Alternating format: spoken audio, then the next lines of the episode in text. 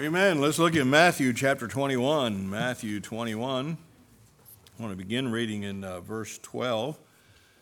Share a message entitled, "He and He Left Them," in Matthew chapter twenty-one in uh, verse twelve. Jesus went into the temple of God and cast all, out all of them that sold and bought in the temple, and overthrew the tables of the money changers and the seats of them that sold doves, and said unto them, "It is written, my house shall be called the house of prayer, but ye have made it a den of thieves." And the blind and the maimed come to him in the temple, and he healed them. When the chief priests and scribes saw the wonderful things that he did, and the children crying in the temple and saying, "Hosanna to the Son of David," they were sore displeased, and said unto him, "Hearest thou what these say?" And Jesus saith unto them, "Yea, have ye never read, out of the mouth of babes and sucklings thou shalt thou hast perf- uh, perfected praise?" And he left them, and went out of the city, of the city into Bethany, and he lodged there. Let's pray. God, thank you so much for allowing us to have the Bible in front of us this morning. Uh, thank you, Lord, for the music we've been able to sing and be able to enjoy listening to, and uh, reminding us of the great grace of God. If it were not for grace, where would we be this morning, Lord? I'm thankful that we're saved by grace, we're kept by grace, we're blessed through the grace of God, we're empowered by God's grace, we're used by God's grace. We thank you for your grace this morning. I prayed you'd speak to our hearts in a special way as we look into the Word. There may be someone with us that's not sure that they are saved. They've never experienced the grace of God working in their heart and converting their soul. I pray they would come and receive Christ as their Savior today. I pray for every believer this morning that we might be able to glean some truths out of this passage that will help us uh, to see uh, why Christ left these behind uh, because of their defilement of the temple of God. And so I prayed you'd speak to us in a special way. May the Holy Spirit be our teacher and guide through the Word this morning. We pray this in Jesus' name. Amen. Our text verse is verse seventeen. He left them and went out of the city into Bethany, and he lodged there. And I want to focus on that phrase, he left them. You know, as you look through the life of Jesus Christ, you'll find that Jesus, at least what is recorded for us, the first time that Jesus came to the temple was when he came as uh, an eight-day uh, old child to be circumcised according to the law in Luke chapter two and verse twenty-one. The second recording that we have of Jesus coming to the temple is found in Luke chapter two and verse forty-one and forty-two, where Jesus comes to Jerusalem with his parents, Joseph and Mary, to come and worship Uh, in the temple. So he comes to be circumcised, and he comes, at least what is recorded for us, is that he comes for worship. The third time that Jesus, it's recorded of him coming in the temple, is in Luke chapter four, verse twenty-one, where he reads the scriptures and he reveals from the scriptures that the scriptures were being fulfilled in him. And now we read of this record of Jesus coming into the temple, and as he comes into the temple, he's there with a spirit of condemnation and purification upon the temple of God because man has defiled it. He said, "You, my house is supposed to be a house of prayer, but you have made it a den of thieves." And the response of Christ in reference to them doing that was that he left the city, he left the temple, and went out to Bethany. There are three basic houses or dwelling places of God in the scripture. Uh, we see in Adam, God created man in his own image. And uh, as he created man in his own image, he fellowshiped with his creation, fellowshiped with Adam and with Eve. And Adam would represent God dwelling in the body of man. Uh, the tabernacle would represent for us God in the Holy of Holies, would be a pattern house, as Adam would be a primary house. The temple was a, oh, a pattern house. In other words, everything about the temple is a pattern of what would take place in the New Testament, whether it be the sacrifices, whether it be the temple itself. Everything in reference to the temple uh, is a pattern or a picture or a foreshadowing, if you will, of all that Christ would accomplish and what he would be in the New Testament. And so God dwelt in the Holy of Holies in the temple, and uh, that was a pattern house. Jesus Christ uh, is God in his Son, Uh, which represents a perfect house. That's why Jesus said, "My, my Father are one," and literally in the Greek it means one in the same. Uh, there is no separation or no division between the two, and so three basic houses of God's dwelling is in the in man's. Uh, we certainly understand that in the New Testament because of the fact that we ha- are the temple of the Holy Spirit, and so we see the the initial response to that is Adam. God in the body is the primary house. The tabernacle, God in the Holy of Holies, it's a pattern house. And Jesus Christ, God in his Son, is the perfect house. Sin, however, caused the presence of God to leave each of them. And Jesus, as he comes into the, to the temple here, really is a revelation and fulfillment to help us understand of God's reasoning for leaving the temple. In Adam, he fell into sin, and when he fell into sin, God would place him out of the garden, and the fellowship of man with God, it was broken immediately because of the sinfulness of man. You think about the tabernacle, the ark of God was taken in First Samuel chapter four as the Philistines would come down against Israel and fight against them, and Israel thought the answer to their problem was to get the Ark of the Covenant out of the temple and bring it to the battlefield, and all they did was lose the Ark of the Covenant, and, uh, the, uh, and the Philistines took that, and that represented God being taken out of uh, the tabernacle. So he's removed from man, he's removed from the tabernacle. Then Jesus Christ, because of man's sins laid on him, the Father turns his face away from his Son hanging on the cross. And so we see the examples going through the scriptures of what sin does in reference to man's relationship with God, what sin does in relationship or whether we dwell in the presence of God or whether we don't. And Jesus came into his temple, into his Father's house, and he saw the corruption, he saw the defilement that was going on, and he rebukes them, and then he leaves them, it says, in verse seventeen. So I want to think about the temple. I want to think about uh, we as a temple of God, thinking of we as a dwelling place of the Holy Spirit, of what the temple should be. And Jesus identifies that for us here, and certainly we can make a sound application on what the church of Jesus Christ should be. And so first of all, notice in verse thirteen, it was supposed to be a place of praying.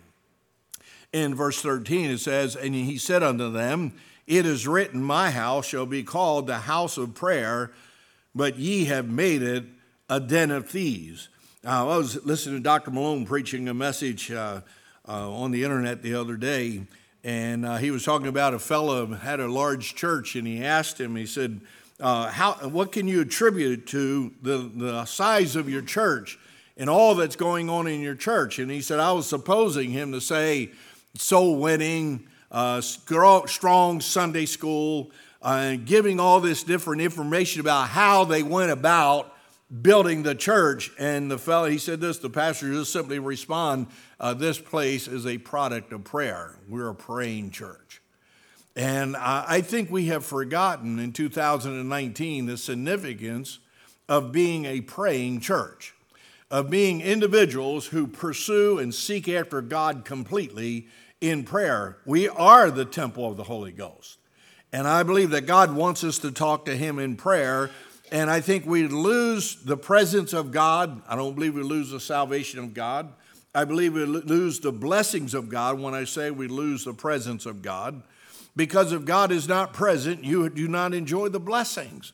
And so our lives are to be lives that demonstrate people of prayer.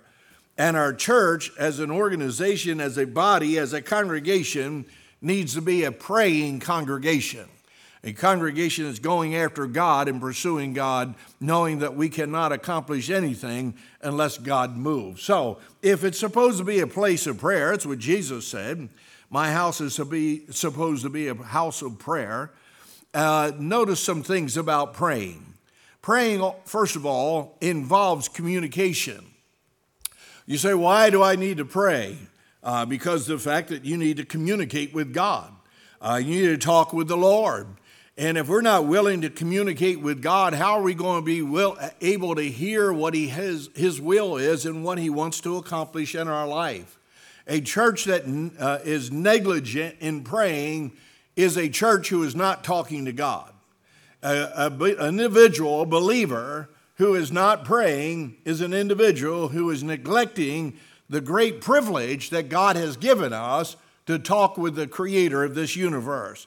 In Philippians chapter four and verse six, says, be, be careful for nothing, but in everything, by prayer and supplication with thanksgiving, let your requests be known unto God.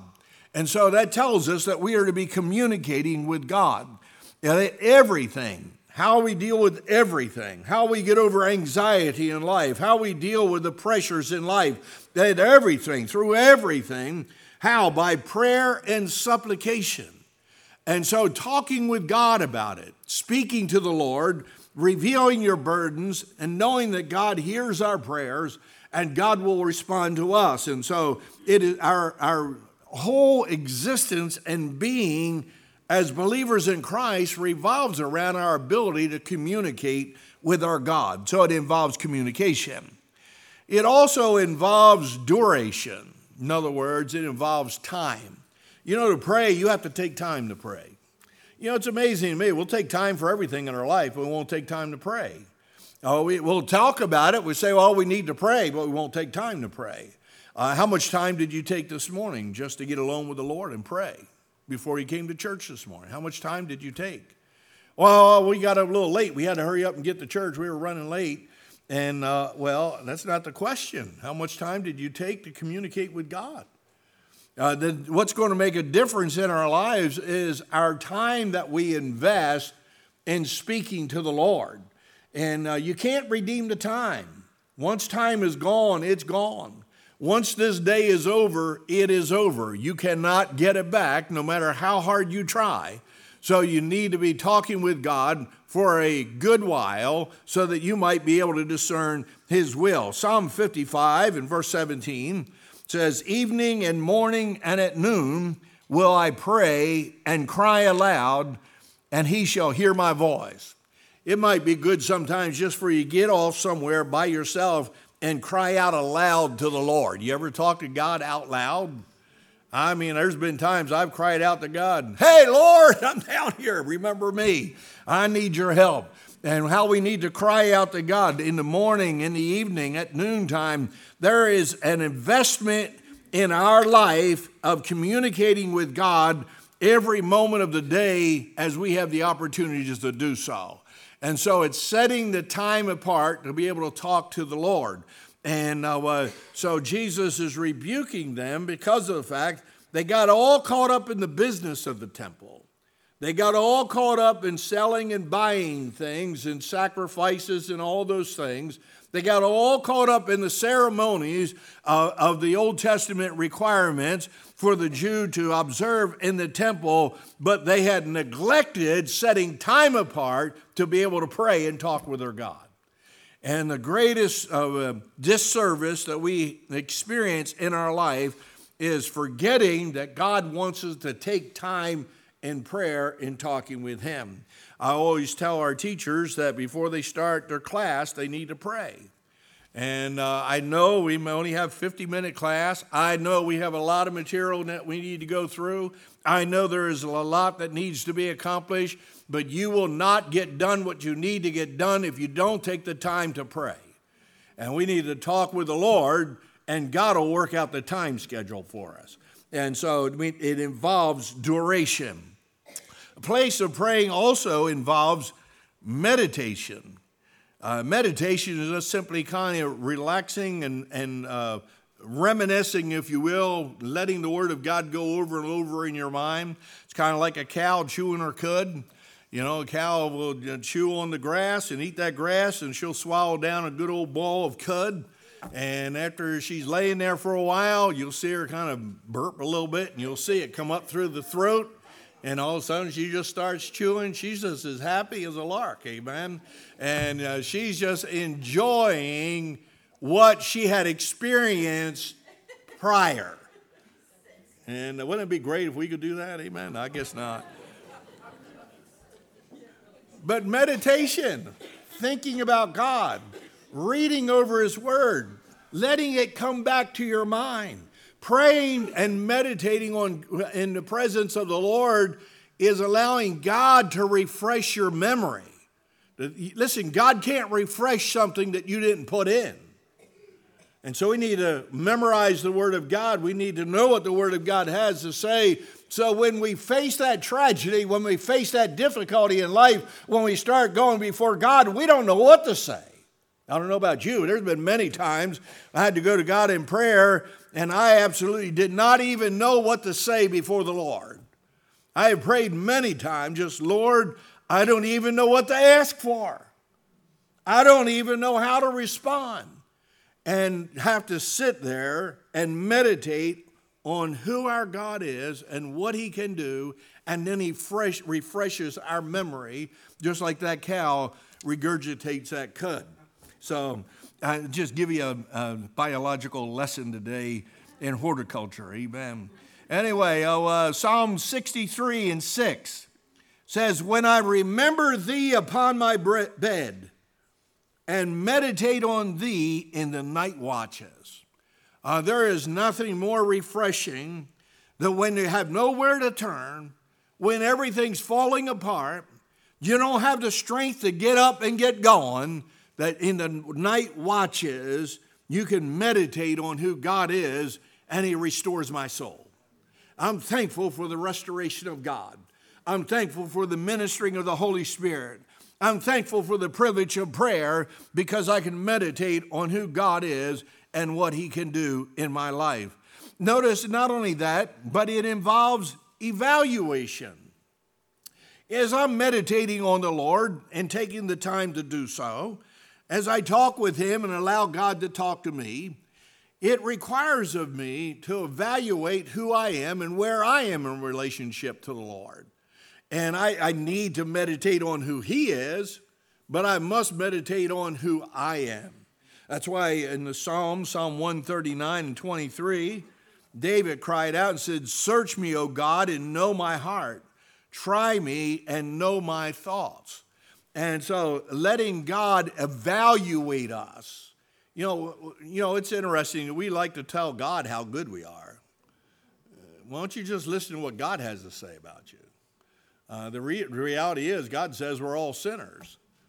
And God reminds us that the reason why we are delivered and why we can go to heaven is because of His grace.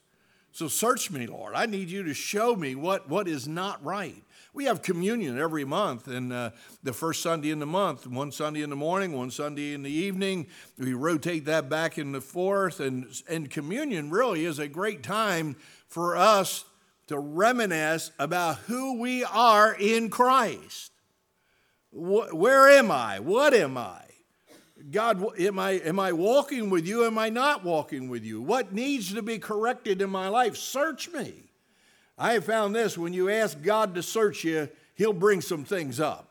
I remember years ago, at a prayer event, someone had said uh, they never sinned. Um, they, they weren't a sinner, and I thought, boy, they're in trouble big time. They need to get to a place of meditating before God and let God do the evaluation.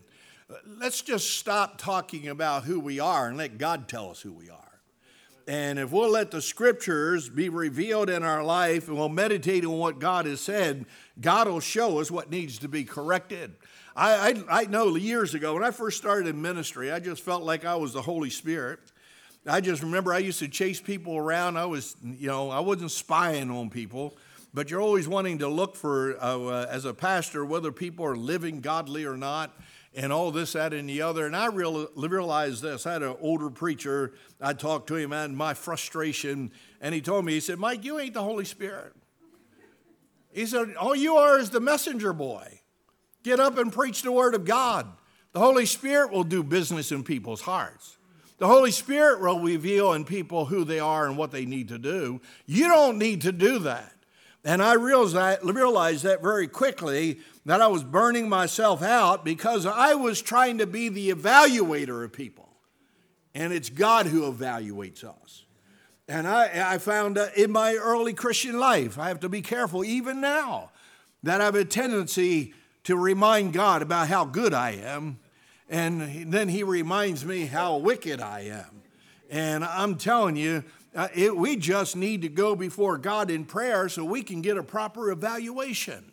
And God will search our hearts, and he'll reveal to us who we are and what our needs are. So it involves evaluation. You know, I find this, most of us don't like to be evaluated. You know, certainly when you have employees and you want to sit down and talk with someone, you want to evaluate their time of employment and their job that they're doing. People don't like to hear negative things. We live in a world today where everything's got to be positive. But the reality is everything's not positive. The reality is I don't do everything right. The reality is there are times I need to correct things. There are times when I need to be rebuked, and every one of us need to be reminded God is the rebuker. He is the judge. He is the one who ministers grace and mercy to us to correct us so that we might be able to be all that he wants us to be. And so it involves an evaluation. Not only that, but it involves confession. Once there's confession, I mean evaluation, then we need to acknowledge that. Psalm thirty-two five says, I acknowledge my sin unto thee, and my iniquity have I not hid. I said, I will confess my transgressions unto the Lord, and thou forgavest me, forgavest the iniquity of my sin, Selah. When God, when you meditate before the Lord, and you spend time talking with God, you allow God to evaluate your heart, you know what happens? It's an automatic response is confession. Lord, I'm sorry. Lord, I'm a sinful man. Peter's response to Jesus was, depart from me, I'm a sinful man. And you read of these great preachers of the New Testament. You read of the great prophets of the Old Testament. And you see when God evaluated them and they realized who they were, in reality, in comparison to their God, it was very easy for them to confess. And Psalm thirty-two in verse five tells us he acknowledged his sin before the Lord. And do I have that on there, April? Psalm thirty-two, one thirty-two, thirty-two five. Huh? Oh, where did that come from? Involves confession. Well, actually, Psalm thirty-two goes there. I messed that up. Intercession. That's the next one. Amen. And it involves confession. I don't have intercession on there? Wow. Woo. Man, I'm losing it. Lord, help me, help me. Amen. Confession. Once we get clean with God, then we'll start talking with the Lord, interceding for others. After confession comes intercession. Colossians one nine says, for this cause we also, since the day we heard it, do not cease to pray for you and to desire that you might be filled with all the knowledge of his will, in all wisdom and spiritual understanding. And so the place of prayer is talking with the Lord, interacting, communicating with him for a long time, short time, whatever the time is. You invest time in the talking with God, and because of your taking that time, you're meditating on what he has said because it'll evaluate your heart. And when the evaluation is clear, there's an immediate response of confession. If we confess our sins, he's faithful and just forgive our sins and to cleanse us from all unrighteousness. There's an immediate confession. And now I'm burdened for others, and I start to intercede for others also. And so the uh, temple was to be a house of prayer. Our church is to be a house of prayer. Our lives are be, we're the temple of the Holy Ghost, are to be temples of prayer. And so it was a place of, for praying. In verse fourteen, notice it was a place for healing. In verse fourteen, it says, and the blind and the lame came to him in the temple, and he healed them. And so here is uh, this uh, temple was a place where Jesus was, and they came and they were healed of him. The healing that took place, of course, it was by Jesus Christ. He is the Son of God. He's God in the flesh. And so healing is of God. It does not come by man, but rather it comes by the Lord. And James chapter five, in verse fifteen, says, and the prayer of faith shall save the sick, and the Lord shall raise him up. And if he hath committed sins, they shall be forgiven him. And so prayer is a place in the temple, but healing also is experienced by the healing of God. And uh, it was, healing took place because it would bring glory to God. In John chapter nine, when the blind man uh, was uh, before Jesus, and Jesus will heal him and get his sight, the disciples was asked, asked Jesus, why did this happen? Why was this man born blind? Uh, who did sin, this man or his parents? And Jesus' response to them was, neither he nor his parents had sinned, but for the glory of God this had taken place. And Jesus would heal him and give him sight, and God would feel uh, experience the glory, would receive the glory. And so healing is, is not for a show, and it's not for making money, and it's not for having a big service. Healing is done by God, and it's done for the purpose of bringing glory to God. And I've seen people over the year he, over the years healed, and I know that God can heal in accordance with his perfect will. If God will get glory, then we know that God can change people's lives, and he can bring physical healing in people's lives. But healing uh, was also to show the need of salvation. Uh, because here is Jesus, as the lame are coming and the, and the halt are coming before the Lord. Uh, they're crying out, Hosanna to the Son of David. They're crying out, save, Lord. That's what they're crying. Hosanna means save, Lord. And they're crying out. So it shows the need of salvation. And uh, when Jesus healed the paraplegic in the book of Mark, uh, they rebuked him for that, because he said, son, thy sins be forgiven thee. And they rebuked him because they said, you're blaspheming, because only God can forgive sins. And the response of Jesus was, that you may know that the Son of Man hath power to forgive sins on the earth. He saith unto the sick of palsy, take up thy bed, arise, and walk. And he was healed. So healing not only is of God and is for the glory of God, healing shows the need of salvation. It is only God who can deliver. It is only God who can save. And so we need to be reminded of the salvation of the Lord. But healing that took place in the life of Jesus in the temple offended many people. Many people were displeased. In verse fifteen it says, and they were sore displeased. I'm always shocked by that. When every time I read that statement, they were sore displeased. You're sore displeased because a lame person now can walk. You're sore displeased because a man who was blind can now see. You're sore displeased because the one who was deaf now can hear. You're sore displeased because the one who was lost and demon-possessed is now set free and assured that heaven is their home. But the reality is that people get upset when people get saved. People get upset when people start to uh, experience a move of God.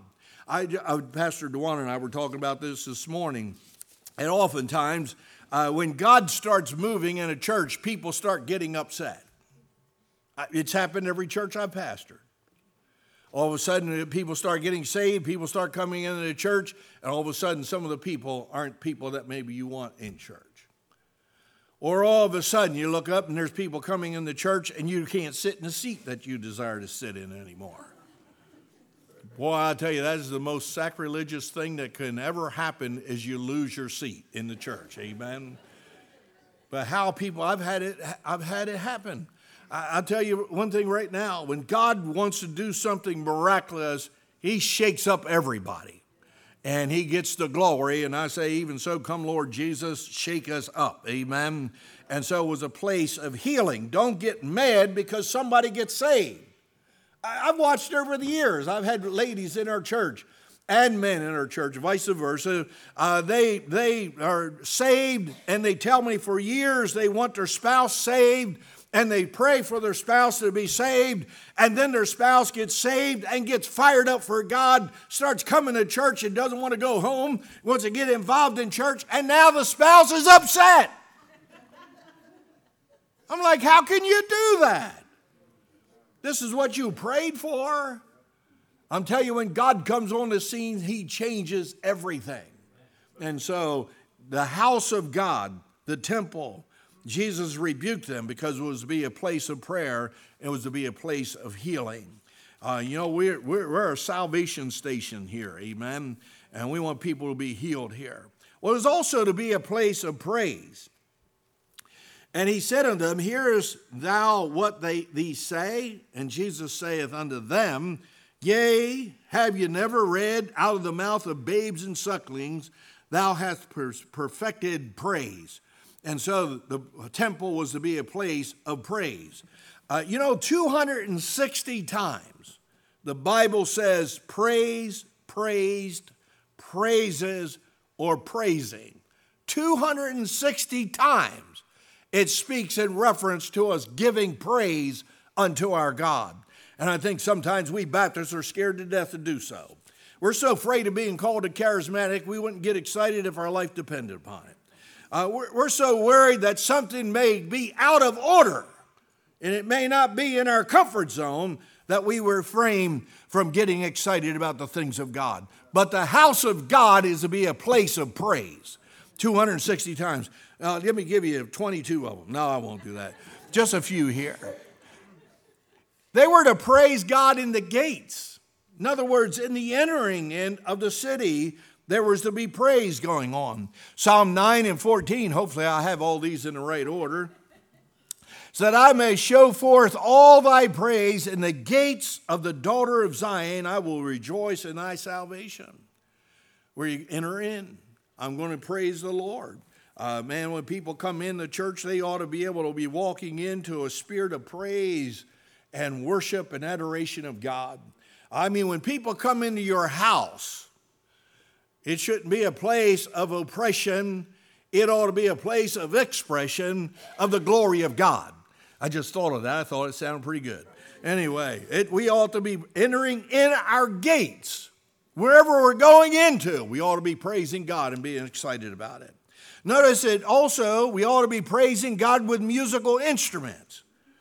In First Chronicles chapter twenty-three and five, it says, and four thousand praised the Lord with instruments which I made, said David, to praise therewith. Boy, I'd like to see four thousand people in here with instruments praising the Lord. Amen.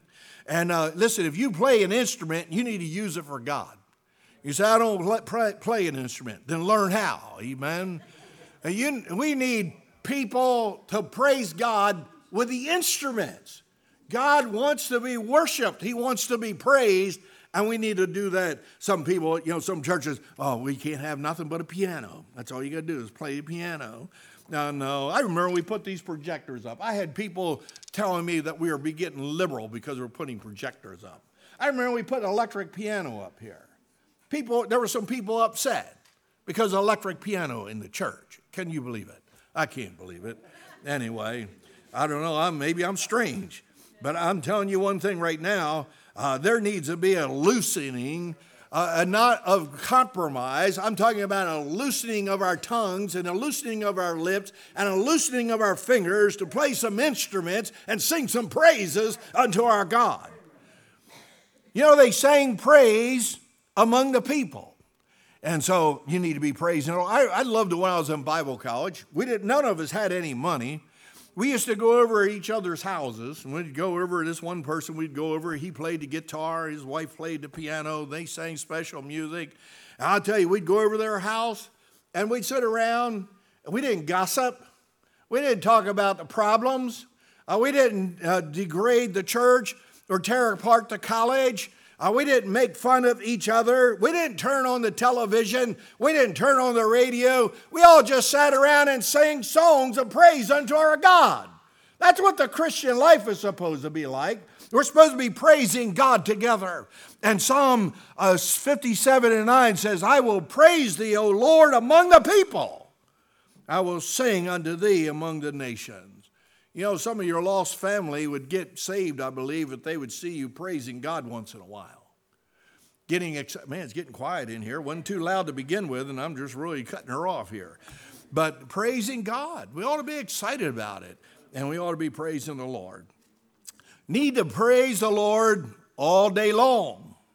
Psalm thirty-five and twenty-eight says, On my tongue shall speak of thy, it says, and my tongue shall speak of thy righteousness and of thy praise all the day long.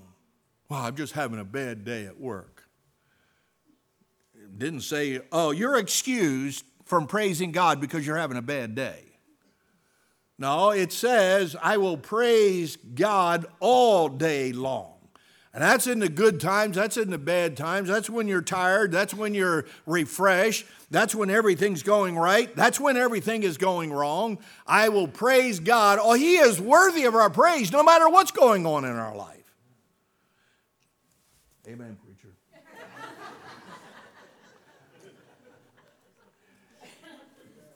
Our praise needs to be directed towards God.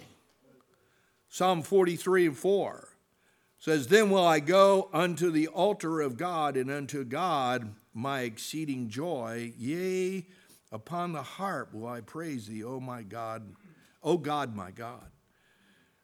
Our praise is towards God. Our praise isn't towards man. When somebody's singing music, somebody's testifying, it has nothing to do with them. And, uh, you know, sometimes I think people get so over pious that they, they, just, they just think that, wait a minute, well, you know, I just I don't want to get excited about singing because if I get excited singing, people are going to want to praise me. Don't worry, they won't. It'd be nice if we get uh, some praise going on where we're directing our worship and our praise towards the Lord and not worrying about man. And I think the worst ones that we have is that we worry about ourselves. Stop worrying about yourself. Focus on God and the direction will go right. Amen. Well, we're supposed to praise with joy.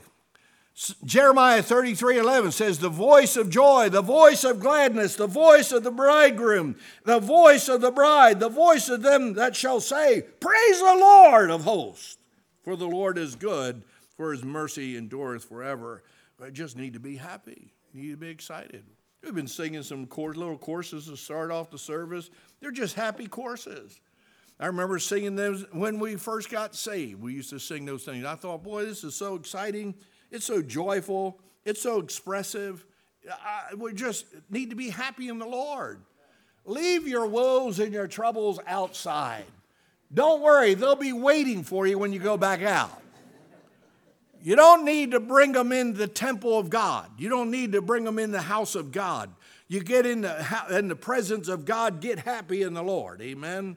I, man, I've been in preaching meetings where people were shouting, amen, and waving handkerchiefs in the air. I mean to tell you, I remember I was at one meeting when I was in Bible college, a sword conference. I was so sick, I didn't have any toilet paper, I mean, any old... Uh, The tissues with me. I didn't have any handkerchief with me. I mean, I was in Bible college. You couldn't afford anything. Amen. And I went down over to the bathroom and I just got started pulling out the toilet paper. Amen. And I'm sitting in the church and they're shouting, amen. They're waving their handkerchiefs and everything. I got my, my toilet paper.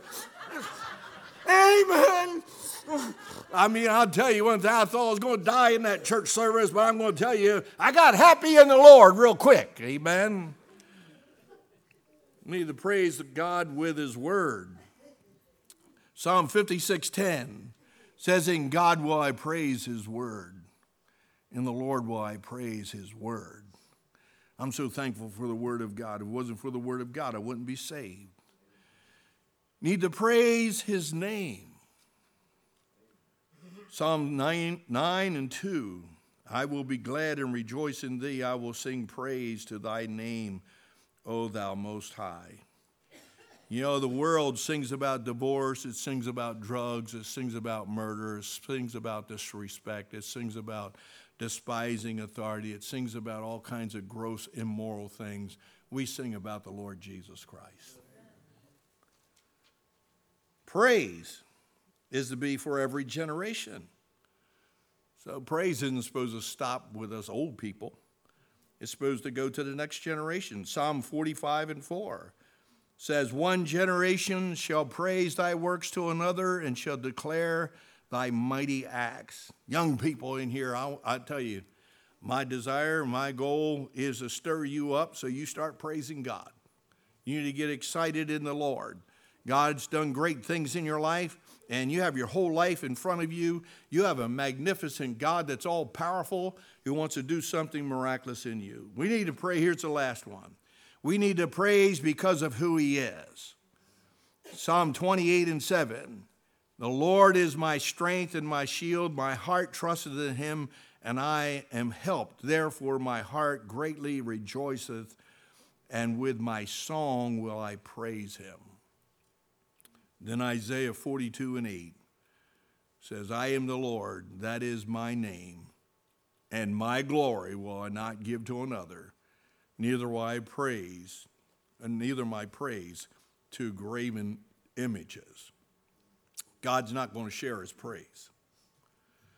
God's not sharing with who he is, dividing himself up with a corrupt world. He said, I get the praise. It's my name that's worshiped. It's generation to generation directs their praise to me. And Jesus, when he came into the temple, they had abandoned the concept of the temple being a house of prayer. They had abandoned the concept that the temple was a place for healing. And they had turned their back on the reality that the temple was to be a place of praise unto their God. And as a result of it, Jesus just turned and walked out of the city. He walked out of the temple. The quickest way for God to be removed in your life, the blessings of God to be hindered in your life, is you forget that God wants you to pray. God wants you to praise him. And God wants to heal. And when we forget that, he just walks away. Because when you forget that, you're basically living unto yourself. And God wants all the praise. He wants all the glory. He wants all the acknowledgement. And he'll work in our life. I don't want Jesus to turn and walk away. I don't want the blessings of God to be removed. I want the blessings of God to continue to flow. Let's bow for prayer. My Father, thank you so much. We thank you, Lord, for your grace, your many blessings, Lord. I'm thankful that we can be saved and know that we're saved, and it's because of the grace of God. So much in the Scriptures directs us to a life of surrender. So, Lord, help us to surrender everything to you. I pray in Jesus' name. Amen. Let's stand.